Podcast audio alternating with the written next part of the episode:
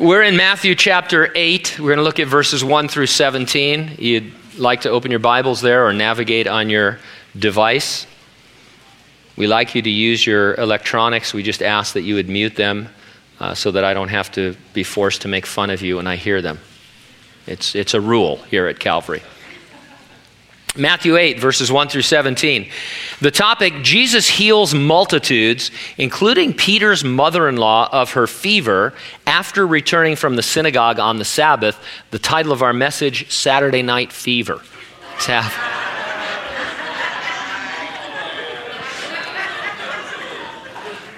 All right, that's a keeper then, right? Father, thank you for our morning. What a joy to open our hearts and mouths to praise you, to be led into your presence, Lord, in that way. I pray now, Lord, as we go through your word, as we listen to it intently with the hearing that the Spirit gives, we would be refreshed and encouraged and blessed in every way that you desire to touch us today. We thank you and praise you in Jesus' name. And everyone said, Amen. You've probably been involved in an unofficial caption contest. Someone you follow on social media posts a picture and then asks you to suggest a certain caption for it. Guns and Ammo magazine has a weekly caption contest. You didn't know I read Guns and Ammo, did you? I want to connect with my audience.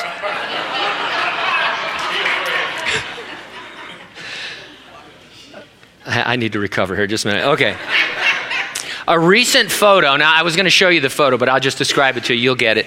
A recent photo showed a house cat sighting a rifle while lying on the ground. Next to the barrel were, were several dead rabbits. Okay, you got it?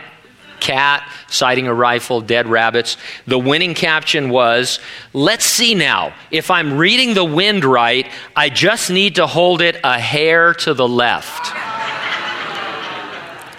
Get it? Yes. Our verses in Matthew present a series of snapshots of healings Jesus performed. Looking at them, we could ask as a caption contest what was Jesus thinking when he was being used by God the Father to heal? Well, Isaiah wins that contest. His Old Testament prophecy is quoted in verse 17, where we read this that it might be fulfilled, which was spoken by Isaiah the prophet, saying, He himself took our infirmities and bore our sicknesses. Every person Jesus healed, every time, you could say of him, He took himself our infirmities and bore our sicknesses. Now, of course, Jesus didn't actually assume the infirmities and sicknesses that he healed. When he healed Peter's mother in law of her fever, for example, he didn't become feverish. Isaiah was talking about what Jesus would do on the cross. It was there that he would bear our sin. And because sin is the root cause of all infirmities and sicknesses, it can be said that he bore those too while he was on the cross. I think it is therefore accurate to suggest that Jesus anticipated going to the cross every time he healed someone. The cross was no easy mission. We recall Jesus sweating, as it were, great drops of blood in the Garden of Gethsemane under the stress of the cross. Realizing the stress our Lord was anticipating ought to give us cause to appreciate every healing in a fresh new light. I'll therefore organize my thoughts around two points. Number one, Jesus anticipated going to the cross for you with each healing. And number two, you appreciate Jesus going to the cross for you with each healing. Let's take a look. We're going to start in verse 17 with what Jesus anticipated. Now, Matthew's gospel is arranged topically, not chronologically. Scholars point out, too, that he's a competent editor of material. For example, his accounts of Jesus' miracles are about 50% shorter than the same accounts of the same miracles in the Gospel of Mark. In these next two chapters, he'll present nine miracles in three groupings of three. And in between the groups of three miracles, he inserts a section on discipleship. And so that's kind of his plan for the next two chapters uh, in order to teach us about Jesus and being his followers. Now, I want to start talking about this first group of three miracles of healing by looking at Isaiah's caption in verse 17, because that's what Matthew says they are all about. And so, again, we've read it, but let me read it again verse 17, that it might be fulfilled, which was spoken by Isaiah the prophet, saying, He himself took our infirmities and bore our sicknesses. The words are a portion of Isaiah 53, verse 4, which are a portion of the famous chapter which describes to Israel her Messiah as God's suffering servant.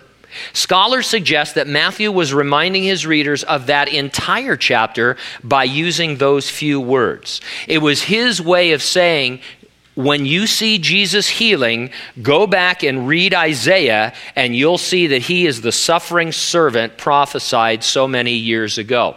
And it's true, the Jews used a shorthand like this. You realize that the Jewish scriptures, the, what we call the Old Testament, wasn't broken up into chapters and verses the way we have it today. That is not part of the inspiration of God. That is something we've done uh, for our own benefit. And so if you were a Jew and you wanted to direct someone to an area of Scripture, you couldn't just say Isaiah 53, verse 4. You would have to quote a portion of that. Jesus does this on the cross, you remember. When he's on the cross, he says, My God, my God, why hast thou forsaken me? And that is the first line of Psalm 22, directing the Jews' attention to that psalm, which hundreds of years earlier predicted the crucifixion of Jesus Christ. And so Isaiah is quoting a portion of a verse and really telling the Jews this is all about Isaiah chapter 53 and the suffering servant that you read about there. Now, we're not in any dilemma. The Jews have arguments still about who this suffering servant is. They want to say it is their nation that is the nation of Israel. But the New Testament several times tells us directly that the suffering servant of Isaiah 53 is none other than Jesus Christ. Let me briefly summarize how Jesus was presented in Isaiah over 700 years before he was born. He would be counted as nothing because of his lowly background, rejected because of his message, and acquainted with grief because of his earthly mission. That's Isaiah 53, 1 through 3. While Jesus was bearing the wrath of God for the sins of every human being, many onlookers would assume he was dying for his own crimes. That's verses 4 through 6. Although sinless, Jesus would make no effort to defend himself as he was led to die as our substitute. Verses 7 and 8. And then, having paid in full the penalty for our sins, God would raise him from the dead and show him that his mission had been accomplished. Verses 11 and 12. Jesus defeated sin on the cross through his death and subsequent resurrection. He also defeated every result of sin, such as infirmities and sicknesses. Now, there's a sense in which all infirmities and all sicknesses and all suffering of any kind are a result of sin. There would be no such things in our world if Adam and Eve had not sinned in the garden. Now, allow me to very briefly address a false teaching that arises from Isaiah 53. There are those who maintain that physical healing is guaranteed us now because of what Jesus did on the cross. Uh, we would call it healing on demand. Jesus, you died for our infirmities and sicknesses. By your stripes we are healed. And so, therefore, I want to be healed right now. And they tell you if you're not healed, that you don't have the faith to receive what Jesus has done for you. Well, let me give you one reason, uh, the only reason you know why that is not true. And it is because people still die. If that were true, if healing was ours in the atonement, then no one would ever die who believed in Jesus Christ. Now, sadly, I have heard some of these faith teachers go so far as to say you don't need to die and that you can actually dismiss your own spirit to heaven, and then they die uh, which uh, I guess they dismiss their spirit into heaven, uh, happens to coincide with a disease that they say they don't have. Uh, but it's just crazy. And so there is, no, there is the potential for healing today. We still believe Jesus heals, but it's not a guarantee. There's no healing on demand.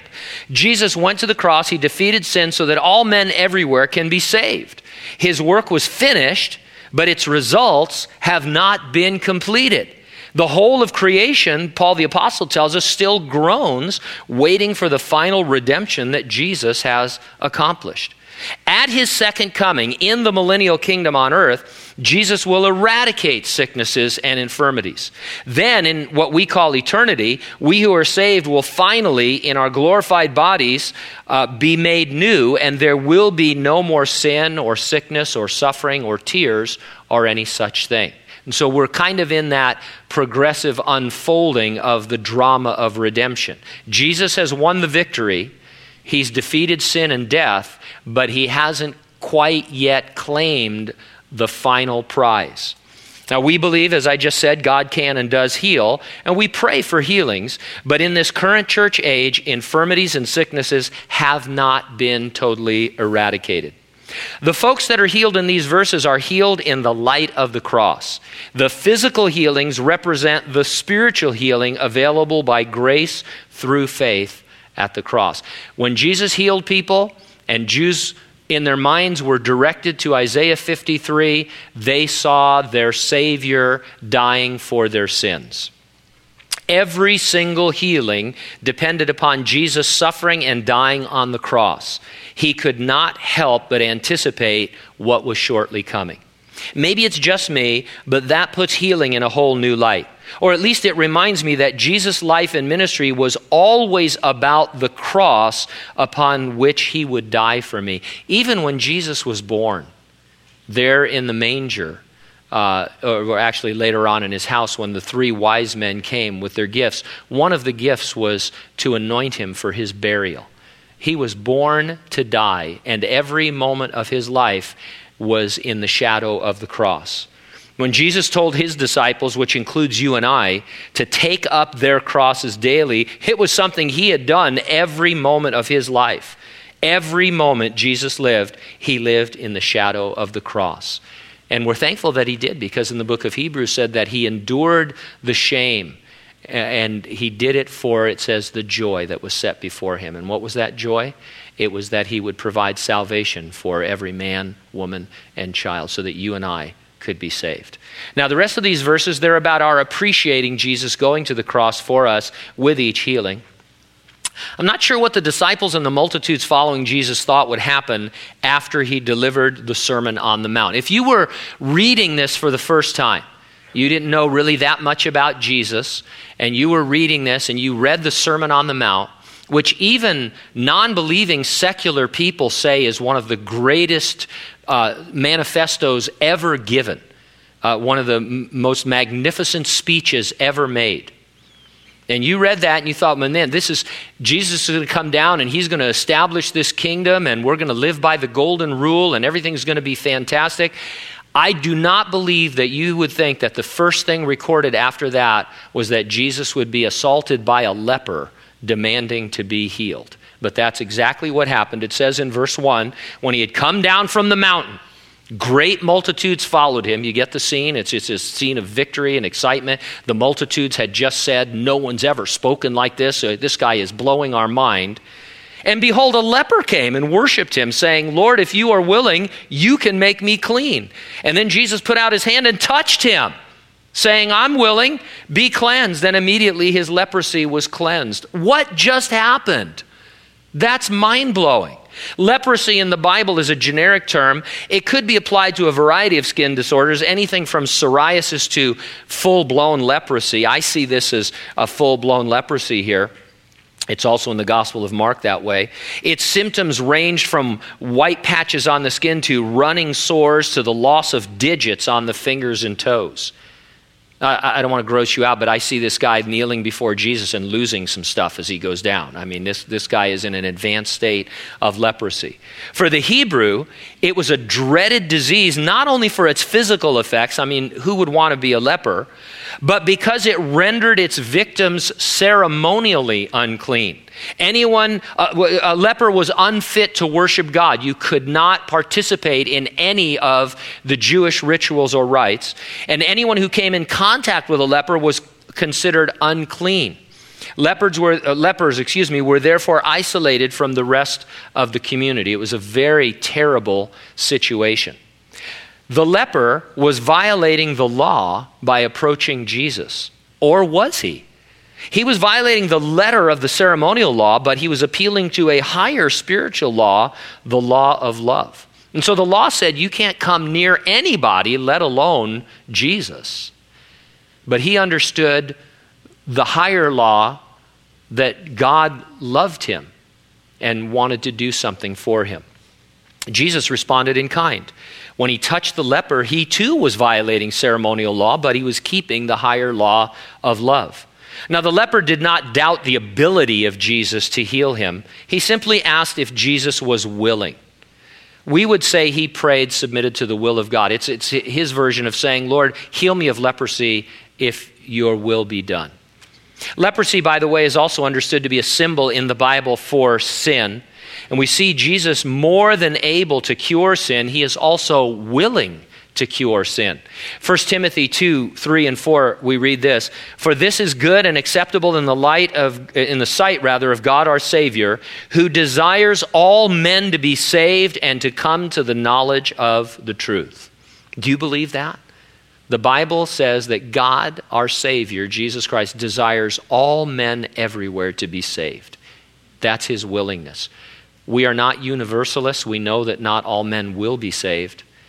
You're saved when you trust Christ as your Savior, when you receive his grace that is given to you.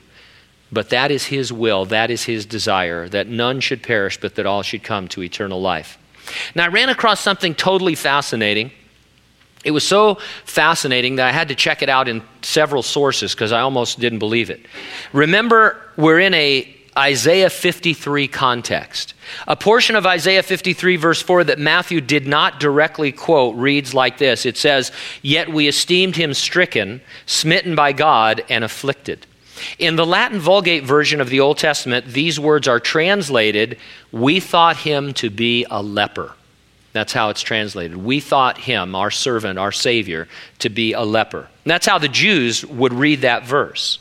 So here comes Jesus touching a leper, which Jews were forbidden to do because it would render you ceremonial unclean, but also you would contract their leprosy.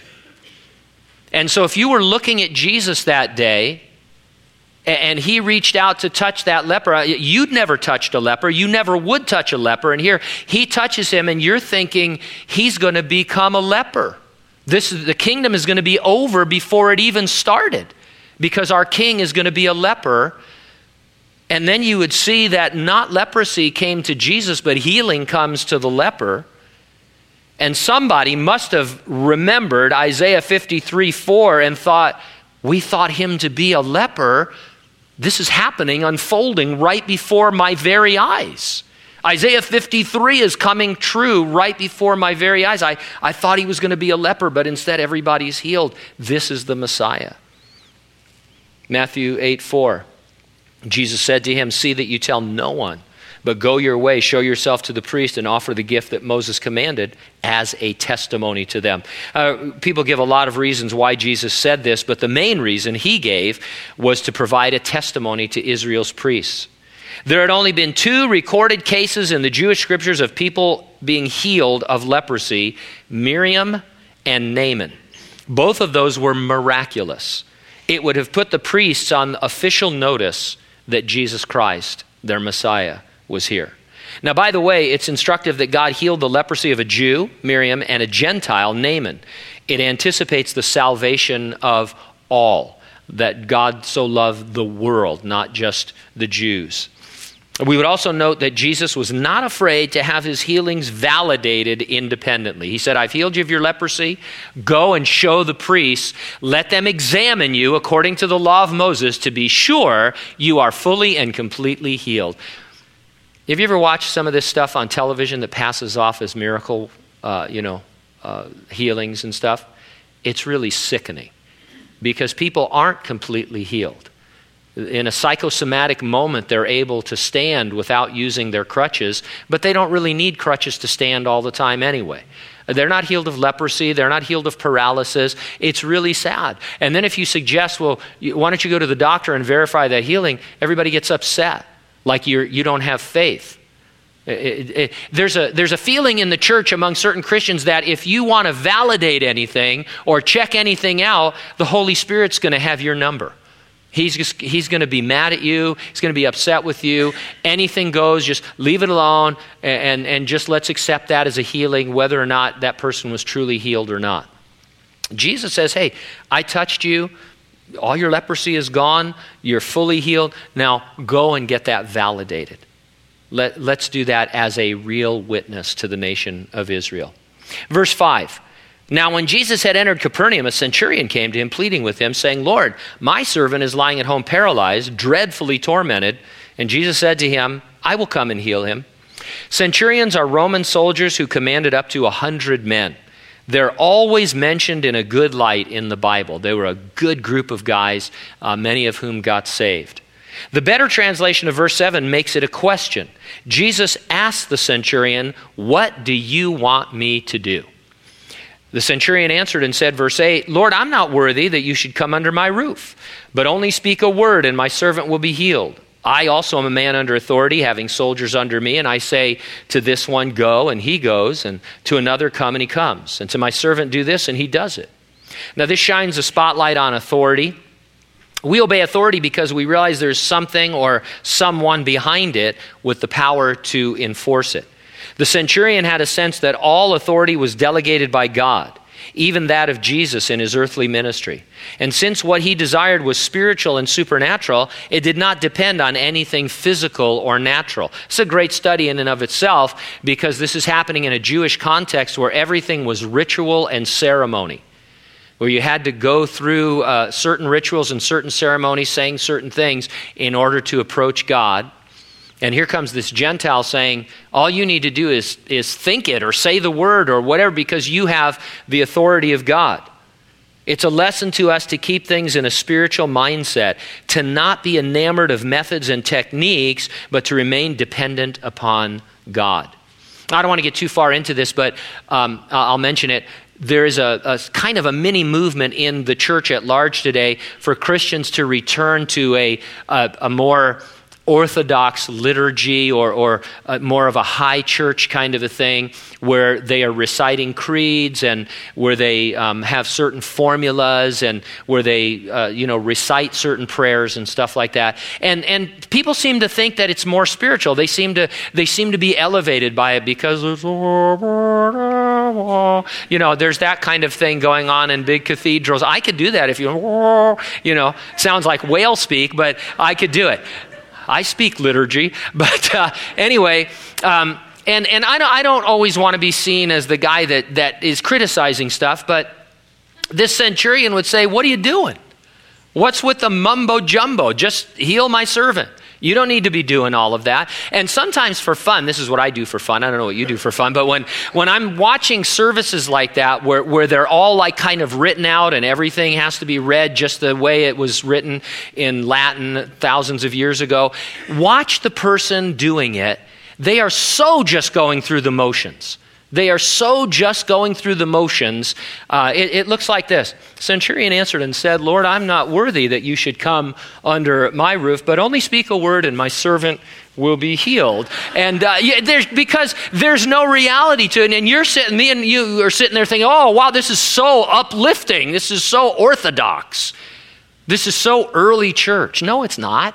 The early church, they didn't know what they were doing. They didn't recite anything, these guys. And so just be careful about that. Be more like this centurion. Just, Lord, you have all the authority in the universe. You want to heal me? You can do it. I don't need to go to a faith healer. I don't need him to put his hands a certain way or say certain words. I just need to know that you're my Lord. Uh, verse 10. When Jesus heard it, he marveled and said to those who followed, Assuredly, I say to you, I've not found such great faith, not even in Israel. And I say to you that many will come from east and west and sit down with Abraham, Isaac, and Jacob in the kingdom of heaven. But the sons of the kingdom will be cast out into outer darkness. There will be weeping and gnashing of teeth. You need to put on your Jewish way of thinking cap for just a moment. Gentiles, like this centurion were considered just as unclean as lepers. The best a Gentile could hope for, the most generous idea a Jew might entertain, was that Gentiles would be servants and slaves to them in the kingdom of God on earth. Jesus said Gentiles would be just as welcome as the patriarchs. This is a guess who's coming to dinner moment. Gentiles.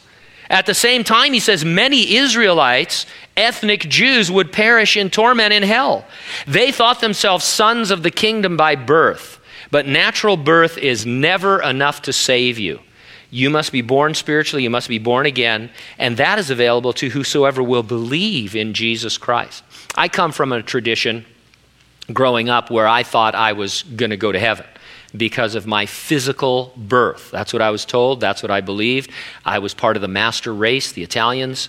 Uh, we have the Vatican, right? It's not in Spain, right? It's not in Portugal. It's in Rome. So we're in. As long as you got an O or an A at the end of your name and you're a little bit greasy, you're going, you know? So. Yeah, you, you're not going to go directly to heaven. Hey, I'm an Italian. I can say anything I want. Sicilian, specifically. I'm not, now I knew I wouldn't go directly to heaven because I wasn't a priest. I'd have a stopover in purgatory, but what's a few thousand years of suffering for the fun I'm having now, you know, when I'm going to end up in heaven? And so it's a, it's a salvation by birth kind of a thing. It really one of the things that really blew my mind when I started to come to the knowledge of Jesus Christ was that my natural birth meant nothing in terms of saving me. In fact, it was working against me, it was teaching me a false hope. Uh, and keeping me from Christ. And so Jesus is saying, hey, a bunch of Gentiles are going to sit with Abraham and chew the fat. And some of you guys aren't going to be there. And so this is pretty mind blowing. Um, Jesus didn't directly violate any law here with this Gentile, I don't think, but he did indicate those who had never been under the law could and would be saved without ever having to keep it. Each snapshot in this chapter challenges the status quo by elevating their thinking to be inclusive rather than exclusive. For example, the religion of the Pharisees and scribes was all about showing how exclusive they were. They had they were a small group of super spiritual people who were doing things that you as a common person could never do. And, and that was the kind of righteousness they thought was uh, acceptable to god. And jesus comes along and he says yeah i'm not exclusive like that. In fact you guys aren't going. I'm inclusive. You know who's going to be in heaven? Lepers and gentiles uh, and so we always want to be inclusive we never want to grow exclusive Verse 14 Now, when Jesus had come into Peter's house, he saw his wife's mother lying sick with a fever. So he touched her hand, and the fever left her, and she arose and served them. In the Gospel of Mark, we're told this healing occurred after Jesus had come from the synagogue on the Sabbath. It seems that Jesus healed her before sunset, because after sunset is when all these other people came for healing. And that means he again violated the letter of the law but kept its spirit, because crazy as it was, Jews had come to think that to heal someone on the Sabbath was against the law. You could keep someone from dying. You could do enough medically to keep them from dying, but you couldn't heal them because that was a work. The next time somebody tells you we need to keep the law, just walk away. Uh, because that's what it comes to. Eventually, people say, Well, what is the law? How do we keep it? I guess I can't heal anybody. I guess you shouldn't go to the hospital then on Friday night, between Friday night and Saturday night. Is this the ER? Yeah, but we can just stop the bleeding. What do you mean? I can't, we can't help you. Why? Because we're, we're keeping the law. I'm going to die. No, no, we'll make sure you don't die. You might get gangrene, but you won't die tonight. It's crazy the way, and, and so um, Jesus violates the law, but he heals the mother in law. Now, I have to note in passing, Peter was married. You, you pick that up? That he had a mother in law? He did not have the gift of celibacy, nor did he take a vow of celibacy, and so I say he doesn't qualify to be the first pope. Now, I don't know if you think Peter was the first pope, but a whole bunch of people do. I used to. Uh, and he just doesn't, he, he doesn't make the minimum requirement. I mean, I don't know if there's a chart that you have to fill out, but are you married? Yes. All right, next. You know, so bear that in mind. I'm sure there's an answer for that, but it's a crazy one. Uh, now, Jesus wasn't through. Once the sun set, a long line of people were outside the house who needed ministry. And so in verse 16, when evening had come, they brought to him many who were demon possessed, and he cast out the spirits with a word, and he healed all who were sick. Some sicknesses and infirmities are attributed to demons and demonic possession in the Bible. Not all, but some. We want to keep that distinction. Now, the question always comes up whenever we see Jesus encountering demons and demonic possession, this is the question that always comes up why don't we see more demon possession today? Well, first, let me say, I'm okay with that. I don't know about you, but I'm in no hurry to confront demons. When I leave the house in the morning after devotions, I don't say, Lord, bring me some demons. I uh, just, just that, give me a demon possessed person so that I can take them on. That is not part of my day at all. Now, second, and this more importantly, don't we see an absolute explosion of occult activity in the modern age? It's everywhere. I think an argument could be made that there is far more demonic activity on the earth today than ever before. It's more subtle, it's less sinister looking, but that only makes it more dangerous. We always think of demons in terms of Halloween and strange, creepy, horrifying things. The Bible says that the devil transforms himself into an angel of light. And I think while we're asking the question, why aren't more people demon possessed? We're surrounded by demonic activity of all kinds that is holding people captive to do the will of the devil. Let me give you a couple of examples. One of the most prominent, influential psychologists of the 20th century was Carl Jung. Uh, have you ever heard of Carl Jung? How many of you? Maybe if you haven't heard of him, it doesn't matter. He's super influential in the realm of psychology and psychoanalysis. He really is. Carl Jung, his whole process, Jungian therapy, is to contact spirit entities. He began going to seances. His whole family was involved in all of that, and it became part of his therapy. Jung practiced, he, he doesn't say, I want you to contact a demon. He calls it active imagination. Listen to how it's described. Jung held conversations with a spirit named Elijah, who eventually changes into another figure, Philemon. Philemon teaches Jung about the nature of human consciousness. Jung begins to see how autonomous inner figures can act. It's the inner figure that seems to hold this knowledge, not Jung. Again, Jung's inner figure changes. This time it alters to take on the form of the Egyptian notion of the spirit called Ka. Demon alert. He was talking to a demon. Dave Hunt used to call him Philemon the demon, uh, just to emphasize that. And so we have not just a whole branch of psychology, but uh, uh you know a whole movement, uh, and and all of psychology really in, influenced in some way by Jung's thought, uh, and, and, essentially it's demonic, and and that's how anyone in with a normal mind would read that. Here's another example we don't normally think of. UFO activity is exploding exponentially. You can't swing a cat without hitting a UFO. it's crazy. You know, and, and even regular scientists are talking about other dimensional beings and, and all kinds of crazy stuff. I mean, every other show is, is something like that. Every other science show. Now, as we've told you over the years in our series of prophecy updates, almost all the unexplained UFO phenomena is demonic activity, or it can be explained that way. So I submit to you, there are more demons around than ever. And just because people's heads aren't spinning all the way around and they're not vomiting pea soup on you, it doesn't mean we're not seeing demonic activity. It is quite literally everywhere you look. Now, why this set of miracles? Competent Bible scholar by the name of Arno Gaebelein saw something of a typology. It goes like this The healing of the leper represents the healing God was offering Israel at the first coming of Jesus Christ. Leprosy is mentioned in the Old Testament as a curse for Israel breaking their covenant with God, so the healing of a leper showed God's intent to heal them spiritually and establish the kingdom.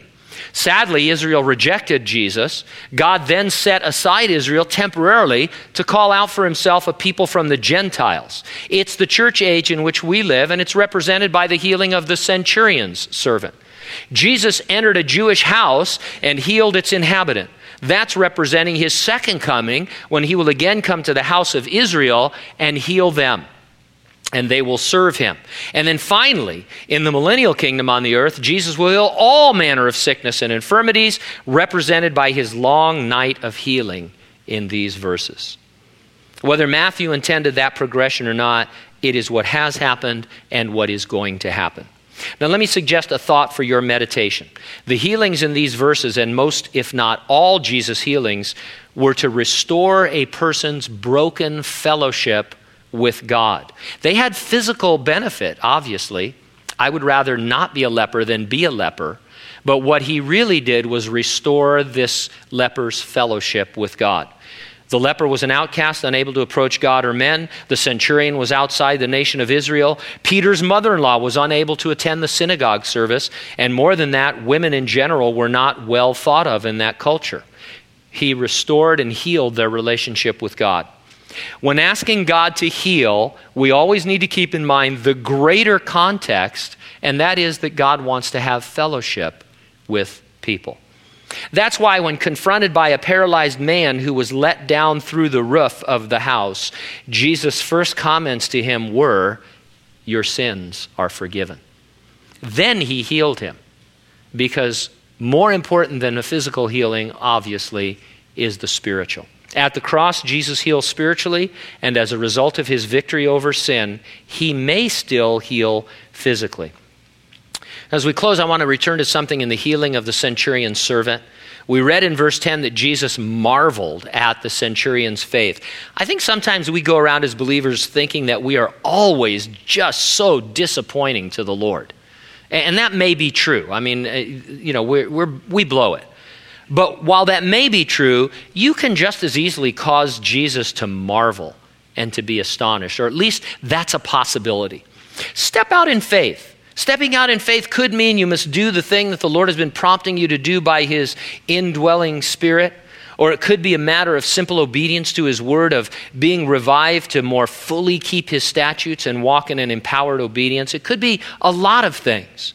But my point is this may it be said of you of us that Jesus marveled. Let's pray together.